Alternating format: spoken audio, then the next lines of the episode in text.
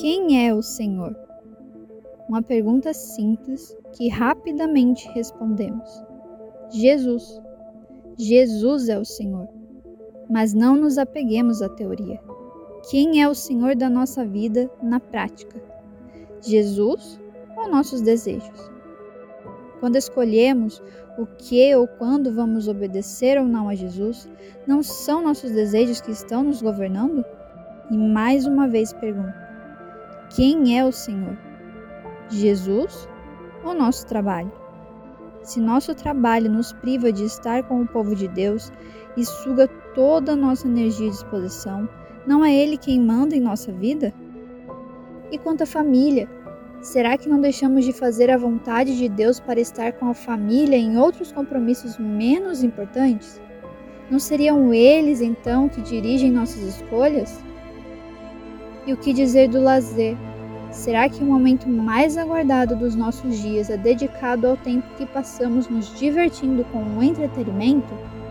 Não seria ele, então, o rei de nossos corações? A pergunta já não parece mais tão simples, não é mesmo? Mas precisamos urgentemente nos examinar e considerar quem de fato tem sido o nosso Senhor. Hoje eu quero tratar com vocês é, um assunto que é bastante desafiador para nós. Quem é o Senhor, de fato? da nossa vida. Esse, isso, esse tem sido o tema, o assunto que a gente tem tratado aqui ao longo desse mês. Né?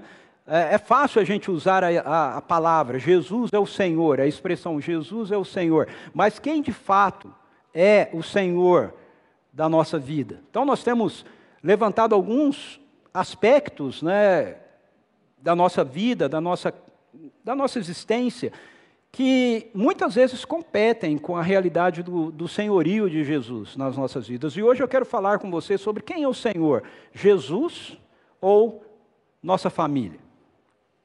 Então eu preciso de muita graça agora, Espírito Santo. A turma já se fechou. Abre o coração dele, Senhor. é, acha a guarda aí.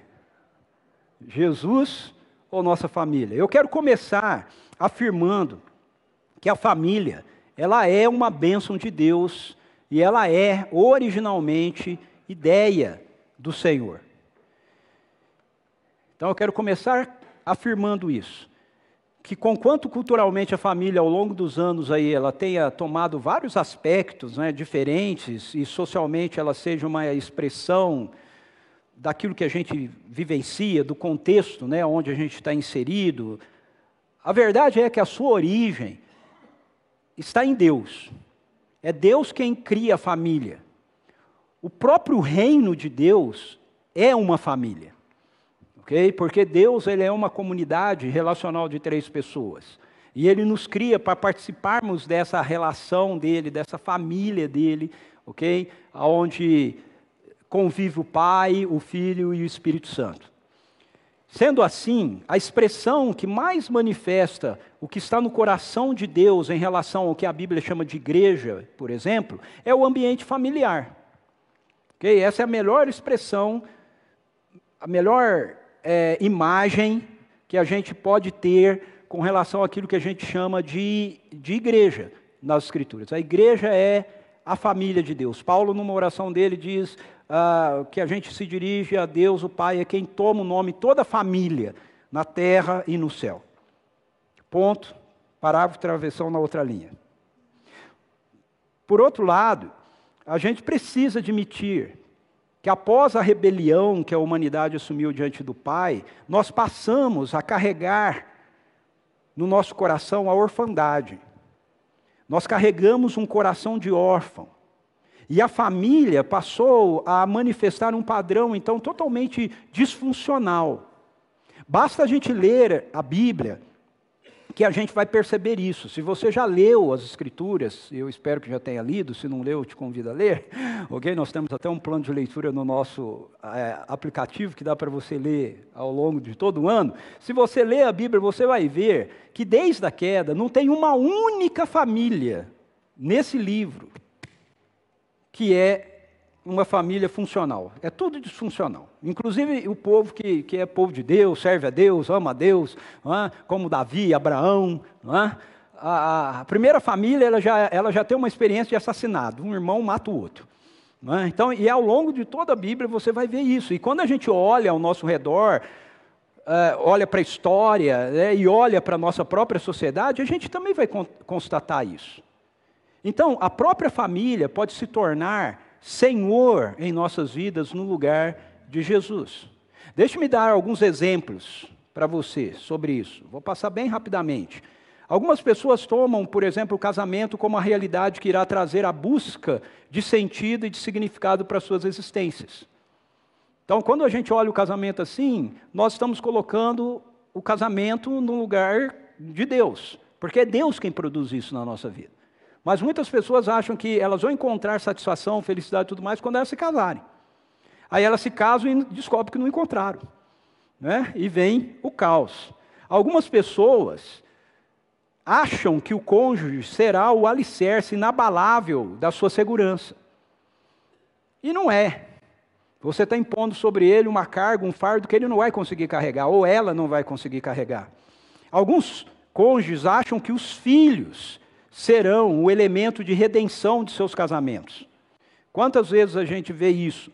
O casamento está meio em crise e tudo mais. Ah, vamos ter um filho, achando que o filho vai resolver a situação depositando no filho a esperança de redenção. Aí vem o filho, e agora você tem um filho, um casamento complicado.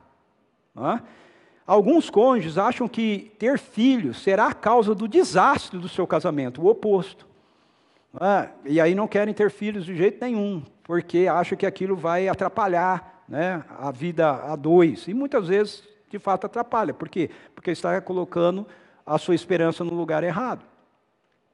Alguns pais pensam que os seus filhos é o que trarão essa redenção e significado para a sua vida. Então, olham para os filhos e investem tudo que tem na vida dos filhos para que os filhos sejam aquilo que eles gostariam de ter sido e não conseguiram ser. E aí a gente entra numa confusão danada, porque muitas vezes o filho não quer ser aquilo, o filho quer ser outra coisa. E aí o filho vai fazer porque o pai quer que faça, é? ou então vai se rebelar e não quer fazer de forma alguma. Alguns pais acham que a sua missão é resguardar seus filhos de todo tipo de dificuldade. Aqui nessa igreja não, né? Só nas outras. Aqui os pais não acham isso, né? A gente acha que é a nossa tarefa não deixar os nossos filhos terem problemas, não deixar nossos filhos sofrerem. Não é? Não é, Du? Veja, nós temos que cuidar e fazer o melhor para os nossos filhos, mas a gente precisa entender que isso não é uma, uma tarefa nossa, só Deus pode fazer isso. Só Ele pode fazer isso. E alguns pais, alguns filhos, melhor dizendo, acham que o sucesso de suas vidas está baseado em seus pais darem a eles tudo aquilo que eles desejarem. E nós temos uma cultura, estamos inseridos numa cultura onde por conta do materialismo, isso é muito reforçado. É? Essa ideia de que para você, o seu filho ter uma vida onde ele vai ele vai estar tá bem né, futuramente, agora você não pode negar nada para ele. Mas isso também não é real, isso não é uma verdade. Eu poderia continuar aqui apontando vários outros exemplos, mas o ponto é que cada um desses exemplos que eu acabei de dar aqui é, mostra para a gente que a nossa prioridade, a nossa lealdade está sendo depositada mais em torno da nossa própria família do que no Senhor Jesus. Quando essas coisas elas têm, e às vezes é mais de uma, é? na nossa vida, no nosso coração, quando elas têm primazia na vida da gente, mostra para a gente que os nossos filhos, ou o nosso cônjuge, ou o nosso casamento, a nossa família, ok? na verdade é que está assentando no trono do governo, no trono do, do comando da nossa existência. E ao fazer isso, no lugar, eu sei que nós fazemos isso esperando que com isso a gente esteja trazendo o melhor para a nossa família, mas a verdade é que ao fazer isso, no lugar de nós trazermos a bênção de Deus sobre a nossa vida e a nossa casa, na verdade a gente só abre espaço para maldição. É isso que ocorre. Jesus, ele sabe que a família é um dom de Deus, a família é um presente de Deus para nós. E por isso mesmo, Ele deseja que os nossos relacionamentos familiares sejam abençoados. Esse é o desejo de Jesus. E Ele sabe que para os nossos relacionamentos familiares serem abençoados, Ele precisa ser o Senhor da nossa vida e o Senhor da nossa família. Consequentemente. Então, como é que nós podemos manter Jesus como Senhor de nossas vidas no contexto de nossos relacionamentos familiares? Eu quero convidar você para a gente olhar um texto onde Jesus fala disso com a gente. Está no Evangelho de Lucas, no capítulo 14. O texto nos diz que uma grande multidão, Lucas 14, a partir do verso 25, o texto diz que uma grande multidão vai acompanhando Jesus, então ele, num determinado momento, volta-se para a direção dessa multidão e diz então para ela: se alguém vier a mim e amar, preste atenção, pai e mãe, mulher e filhos, irmãos e irmãs, e até a própria vida, mais do que a mim, não pode ser meu discípulo. Então, ele vai continuar aí descrevendo para a gente uh, alguns exemplos relacionados a como a nossa relação com ele precisa ser prioritária quanto ao seu governo, seu senhorio na nossa vida e não a nossa família, para que então a, a nossa vida familiar possa de fato ser abençoada. O que, que Jesus nos ensina? Veja, primeiro, ele mostra para a gente que nós precisamos fundamentar o nosso amor no amor dele. Então o texto, como eu acabei de ler, começa mostrando Jesus dizendo: se alguém deseja seguir-me e ama, preste atenção que ele está falando sobre amor, e ama seu pai, sua mãe, sua esposa, seus filhos, suas filhas, irmãos, irmãs, e até mesmo a sua própria vida, mais do que a mim, não pode ser meu discípulo.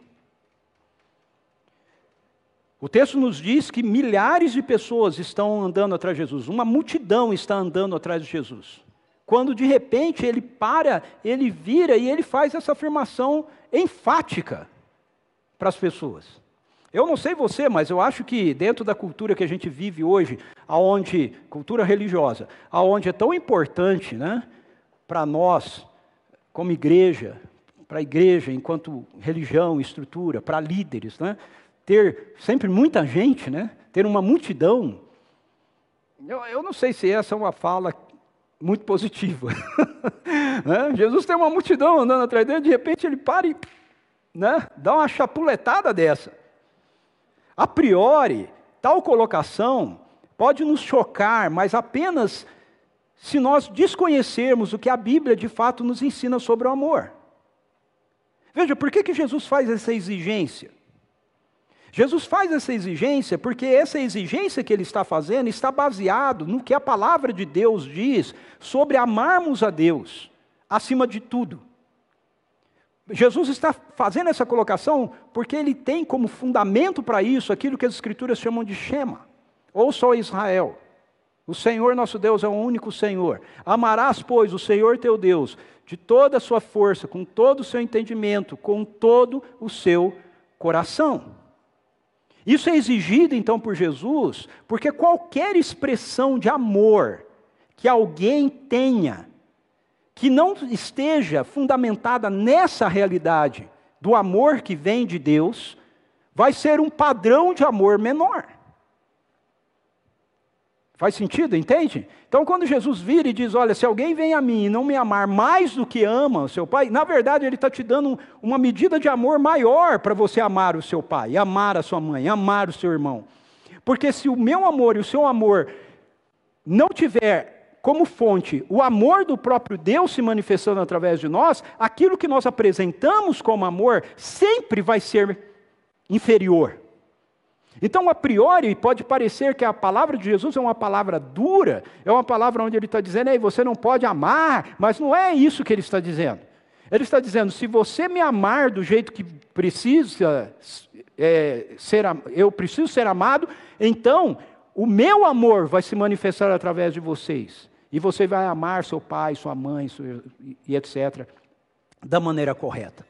Mas se a minha família se torna uma disputa de amor com Jesus, e eu passo a amar a minha família no lugar de amar a Jesus, em primeiro lugar, então esse amor que eu tenho pela minha família, ele vai ser um amor de, de uma qualidade inferior. A Bíblia nos diz que nós amamos porque Deus nos amou primeiro. Quando Jesus então faz essa exigência, ele está nos pedindo uma resposta, na verdade, ao amor que ele mesmo demonstra por nós. Um amor que, uma vez respondido, então vai ser derramado na mesma qualidade no nosso coração. Veja, quando Jesus diz isso, no Evangelho de Lucas, ele está caminhando para Jerusalém. Ele está caminhando para chegar em Jerusalém e morrer pelos nossos pecados, morrer por causa da nossa rebelião contra Deus. Então ele está indo para um caminho aonde o amor dele vai ser manifestado e vai ser expresso de uma forma concreta por nós. Por isso ele vira-se para a multidão e ele diz: Se você não me amar mais, a medida do amor do qual ele está compartilhando com a gente é esse amor que ele demonstra por nós. E as Escrituras nos dizem que esse amor quando nós nos relacionamos com Ele, é derramado no nosso coração através da presença do Espírito Santo. O apóstolo Paulo diz: e a confiança não nos decepciona, porque Deus derramou seu amor em nossos corações por meio do Espírito Santo que Ele mesmo nos otorgou. Então o ponto é: se eu não amo Jesus do jeito que Ele diz que eu devo amá-lo, eu não tenho o amor de Deus derramado no meu coração. Logo, se eu amo as minhas famílias, a minha família sem ter esse amor de Deus derramado no meu coração, eu amo a minha família com uma qualidade inferior de amor. Na realidade, na verdade, quando nós amamos a Jesus, mais do que nós amamos os nossos familiares, e como ele coloca no texto até a nós mesmos, nosso primeiro ensino dessa série, né? Mais do que os nossos próprios desejos, é que nós recebemos uma qualidade de amor superior para ser experimentado em nós e compartilhado por nós. E aí, talvez você possa dizer para mim, então, ótimo, Ricardo, ótimo. Então eu amo a Jesus mais do que qualquer um. Eu amo a Jesus mais do que qualquer um. Ok, aí a gente vai para o segundo ensino dele, que é o de da importância de nós solidificarmos o nosso amor na sua obediência. Então ele diz: vocês, primeira, primeiramente, que nós precisamos do, de um fundamento para o nosso amor, e o fundamento para o nosso amor precisa ser o amor dele. Mas aí em seguida ele vai mostrar para a gente que o amor dele precisa estar, o nosso amor que nós recebemos dele, precisa estar solidificado na obediência. No verso, 14, no verso 27 do capítulo 14, ele diz assim: Da mesma forma, todo aquele que não carrega a sua própria cruz, segue após mim, e segue após mim, não pode ser meu discípulo. Veja, esse é o ponto do senhorio. O que Jesus está dizendo aqui? O que Jesus está dizendo é que o amor que ele diz que nós devemos ter por ele é manifestado mediante a nossa vida de entrega ao seu senhorio, ao seu governo sobre nós. Ou seja, não é meramente uma fala da boca para fora. Não é meramente eu dizer, ok, é vantajoso amar Jesus mais do que eu amo a minha própria vida ou qualquer outro da minha família, então eu amo mais a Jesus. Tá, como nós sabemos que nós amamos de fato mais a Jesus. Então ele diz: da mesma forma, da mesma forma, ou seja, você precisa me amar mais do que você ama qualquer outro. Da mesma forma, você precisa negar a si mesmo, tomar a sua cruz e me seguir. Por quê? Porque essa ação é que vai realmente comprovar a realidade do meu amor. No capítulo 14 do Evangelho de João, no verso 21, Jesus deixa isso muito claro para os seus seguidores. Ele diz assim: Aquele que tem os meus mandamentos e obedece a eles, esse é o que me ama. E aquele que me ama será amado por meu Pai, e eu também o amarei e me revelarei a ele. Então é claro, Jesus diz: não é meramente você dizer eu te amo, é você ter os meus mandamentos, ter a minha instrução, o meu ensino e obedecê-los. Isso é que demonstra o seu amor. Isso é que demonstra que de fato você me ama. Veja que Jesus, ele é claro em nos mostrar isso, mostrar que o amor, o verdadeiro amor, ele não é teórico. Ele não é teórico. Ele é uma expressão prática de entrega, de submissão e obediência a Ele. Por amor, Deus nos orienta quanto às escolhas que nós devemos fazer. Por amor, Deus nos orienta, nos, nos direciona sobre as nossas decisões. Por amor, Ele vai nos nortear sobre o fato de nós entregarmos a nossa vida nas mãos dele. Você vê isso o tempo todo nas Escrituras. Mas, olha que interessante, Deus não nos força a obedecê-lo. Ele diz: é assim que vocês devem fazer. A vida eterna é essa, creiam em meu filho, Jesus. Não, eu não quero acreditar em Jesus. Ok, ele não vai pegar você na marra e fazer você acreditar nele. Escolham a bênção, não a maldição. Mas você diz: não, eu quero viver a minha vida assim, vida louca. Ele não vai pegar você na marra e fazer você viver uma vida de conformidade com os padrões que ele colocou. Ele não vai fazer isso. Às vezes a gente tem essa ideia. Ah, se Deus quer que eu faça isso, por que, que Ele não me faz então fazer? Porque se Ele tivesse, fizesse você fazer, você não estaria fazendo por amor. Você estaria fazendo por força. E Deus, Ele nos orienta, Ele nos dá a sua direção, Ele nos diz qual é a melhor opção, mas Ele não toma a decisão. Você toma. Eu tomo. Ele não nos força a obedecê-lo, porque ele quer uma obediência que seja fruto da nossa consciência e da nossa experiência com o seu amor em nós. Veja, é ao seu amor e à sua bondade que o Senhor espera que a gente responda. Olha esse texto de Romanos 2,4. Paulo diz assim: será que você despreza a riqueza da bondade, da tolerância e da paciência de Deus, ignorando que a bondade de Deus é que leva você ao arrependimento. Veja, é a bondade de Deus que nos leva ao arrependimento. Não é a ira de Deus, é a bondade de Deus. É a gente experimentar a realidade da bondade dele e a gente responder à bondade dele. Portanto, diante do que nós queremos e do que Jesus quer, nós devemos ficar com o que Jesus quer. Porque o que Ele quer é o melhor para a gente. Diante do que a nossa família quer e o que Jesus quer, nós devemos ficar com o que Jesus quer.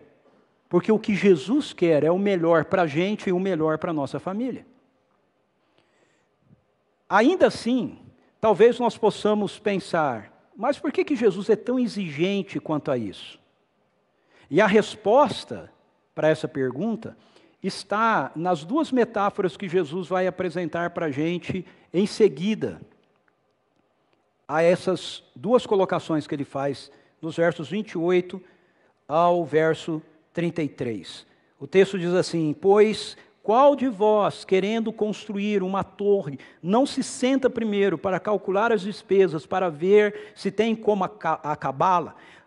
Para não acontecer que, depois de haver posto os alicerces e não podendo acabar, todos os que a virem comecem a zombar dele, dizendo: Este homem começou uma construção e não conseguiu terminá-la? Ou qual é o rei que, antes de entrar em guerra contra outro rei, não se senta primeiro para consultar se com 10 mil pode ir de encontro ao que vem contra ele com 20 mil? Mas, pelo contrário, enquanto o outro ainda está longe, manda emissários e pede condições de paz. Assim, todo aquele dentre vós que não renuncia a tudo quanto possui não pode ser meu discípulo. Veja, esse texto essas duas, esses dois exemplos são muito interessantes, é, mas antes de eu falar deles, eu preciso corrigir algo importante. Esse texto, na maioria das vezes, tem sido usado por muitos de nós de uma maneira que não é o que Jesus está ensinando. A gente usa muito esse texto para falar sobre a prudência que a gente precisa ter para fazer as coisas. Ah, a Bíblia diz lá, a gente tem que sentar e calcular o preço da torre. A gente não pode né, ir assim, é, e, de fato ela diz isso, mas em que contexto ela diz isso? Ela não está dizendo isso, não que você não possa pensar e aplicar assim para a sua vida, mas para a gente entender no, o texto em si, o que Jesus está dizendo quando ele usa o exemplo, tanto da, do cara que constrói a torre, quanto do, do general que sai para a guerra, é dele. Ele é a pessoa que está construindo a torre, ele é o general que está saindo para a guerra. Por isso ele termina o texto dizendo: portanto, todo aquele que quiser vir após mim. Por que, que ele está usando esses exemplos? Por que, que ele faz essa exigência que aparentemente é tão difícil, é? amar, eu espero já ter convencido você que não é tão difícil assim, amá-lo acima de todas as coisas e viver debaixo da sua obediência como uma expressão de resposta ao seu amor. Ele conta essas duas histórias, essas duas metáforas. Ele está com as metáforas dizendo para a gente o seguinte: eu vim resgatar e restaurar a família de Deus que se perdeu. Eu vim com uma missão aonde eu não posso falhar. Porque a minha falha implicará na perda de toda a família que o Pai formou para si desde antes da fundação do mundo. Então, nos versos 28 a 32, ele está mostrando para a gente, tanto com um exemplo do homem que constrói a torre, quanto como o exemplo do general que sai para a guerra, que assim como um pai que luta com todas as suas forças para salvar a sua família, e ele não admite o envolvimento de qualquer um que não esteja completamente comprometido com isso, com a preservação da família do pai, da família do reino. Ele não pode admitir que o siga. É uma questão de, de vida ou morte. E ele está dizendo: se você não entrar nesse negócio que eu estou convidando você para entrar, consciente de que é um negócio de vida ou morte, de que eu não vim com uma outra possibilidade a não ser de dar a minha vida para que a família do Pai seja redimida, para que os filhos e filhas que estão no coração dele desde antes da fundação do mundo sejam trazidos de volta para casa. Eu não posso admitir que você ande comigo, porque eu não vou ter tempo da minha vida para gastar com qualquer outra coisa que não seja com essa missão, que não seja com isso. Então, todo aquele que vem ser seguidor também precisa ter como máxima prioridade essa realidade. Quando nós somos alcançados e salvos e trazidos para dentro dessa, dessa dinâmica, Jesus está dizendo para a gente: você agora faz parte daquilo que eu estou fazendo, daquilo que eu estou realizando. Por isso, no versículo 33, ele vai dizer assim: Todo aquele que dentre vós que não renuncia tudo quanto possui, não pode ser meu discípulo. Ou seja, a máxima prioridade é levantar essa torre. A máxima prioridade é entrar nessa batalha para ganhar. Não para perder. Para ganhar. Eu não vim para ser derrotado. Eu vim para vencer e trazer de volta para o meu pai aquilo que é dele, de direito. Os apóstolos vão entender isso. Eles vão apresentar isso assim nas suas cartas. Por exemplo, o apóstolo Paulo diz para Timóteo que qualquer um que se envolva com a causa do reino é como um atleta que entra para ganhar a competição. É como um lavrador que trabalha para ver o fruto.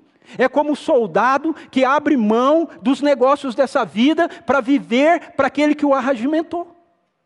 Então, a perspectiva aqui de Jesus para esse critério tão alto é que ele sabe que o que está em jogo é a eternidade.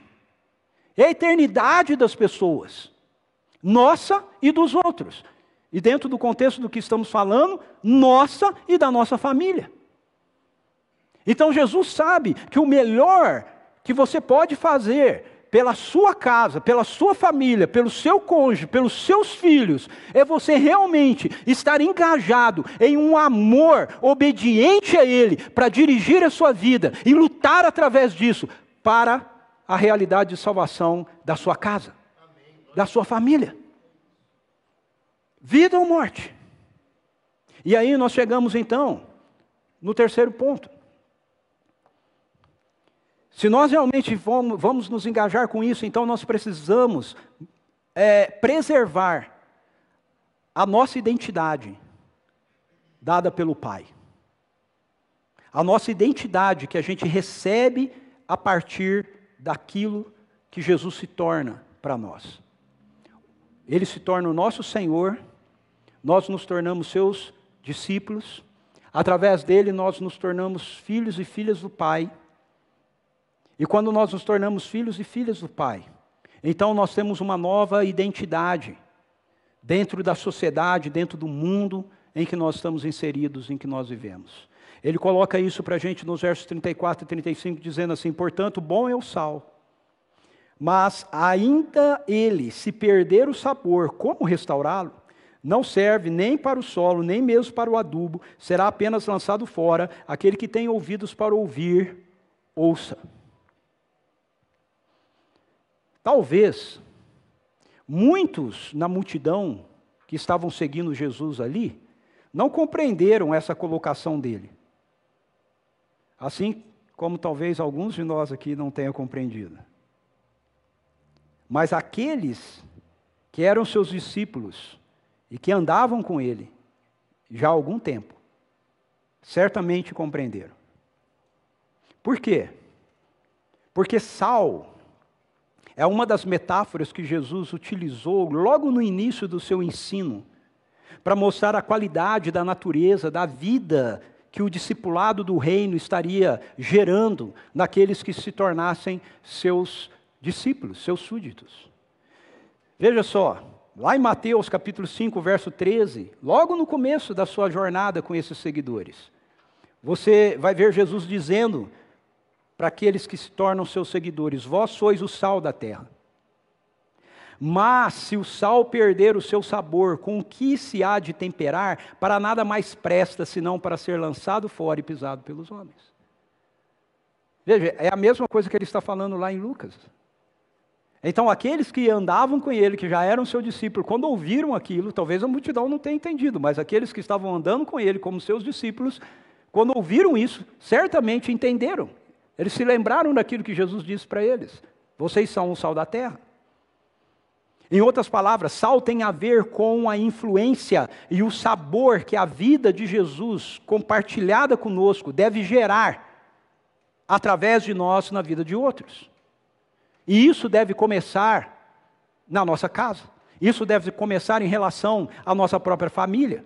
O primeiro lugar de testemunho de manifestação do nosso compromisso com o governo de Jesus em nossa vida, com a demonstração de nossa nova vida, é o ambiente da nossa própria família, é a nossa casa, nosso cônjuge, nossos filhos, ou os nossos pais, nossos irmãos, avós, tios. Se entre os nossos não formos capazes de claramente demonstrar o nosso amor, a nossa devoção, o nosso sacrifício e compromisso com Jesus, Então, as nossas palavras servirão de muito pouco impacto na vida dos nossos familiares. Na verdade, eles olharão para nós e jogarão fora toda a proclamação do reino que nós estamos tentando fazer para eles.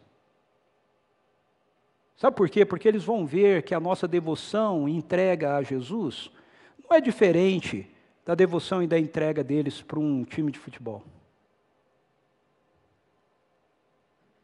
Não é diferente da entrega e da devoção deles para um dos deuses da Umbanda. Não é diferente da devoção e da entrega da gente para uma empresa.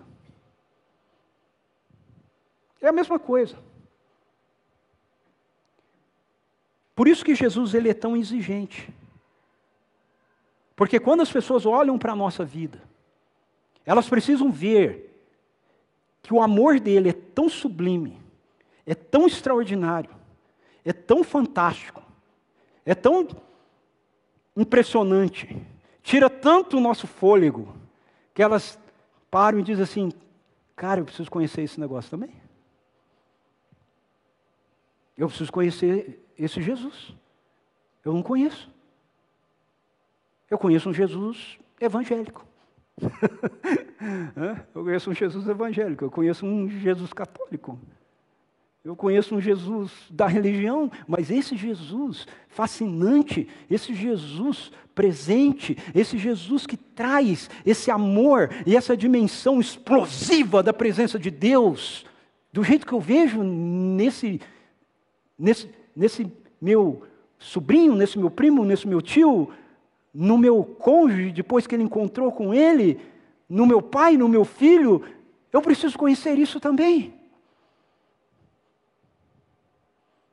Para que as nossas famílias sejam abençoadas por nós e para que ela seja bênção em nossa vida.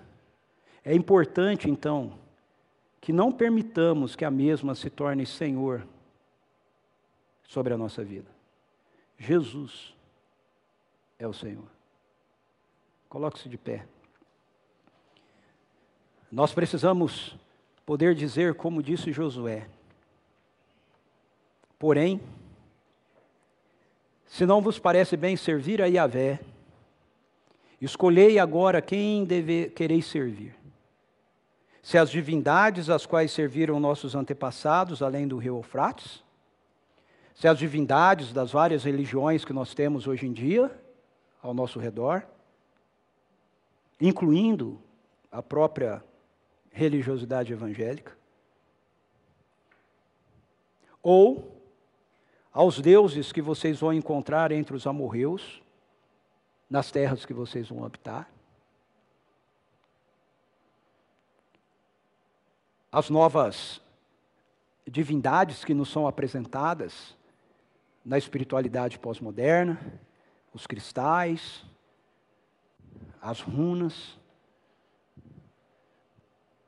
aquela viagem com as drogas, a pornografia, o dinheiro. Porque eu e a minha casa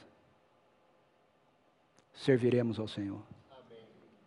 Ele é o Senhor. Eu quero convidar você a fechar seus olhos, curvar sua cabeça e dizer para Ele: Veja, Ele não está dando opção para a gente. Ele não está dizendo, você pode ter dois senhores. E dizer para Ele: Senhor, eu quero render a minha família ao Senhor. Eu quero rendê-la ao Senhor. Eu não quero que ela seja o Deus da minha vida, o Senhor da minha vida. Eu quero que tu sejas o Senhor da minha vida. Eu quero que tu sejas o Senhor da minha casa, o Senhor da minha família, o Senhor do meu casamento, o Senhor dos meus filhos, das minhas filhas, o Senhor dos meus pais. Espírito Santo, o Senhor sonda corações e mentes. Que o Senhor ouça agora aquilo que está no coração e na mente de cada um aqui, daqueles que estão em casa, Senhor. Nós queremos responder a Ti. Nós escolhemos que Jesus seja o Senhor, o Senhor da nossa vida, o Senhor do nosso casamento, o Senhor dos nossos filhos, o Senhor dos nossos pais, o Senhor da nossa vida. Precisamos que o Senhor nos governe, precisamos e queremos responder ao teu governo amoroso, em obediência, porque sabemos que isso vai trazer bênção sobre nós e sobre toda a nossa família. Em nome de Jesus.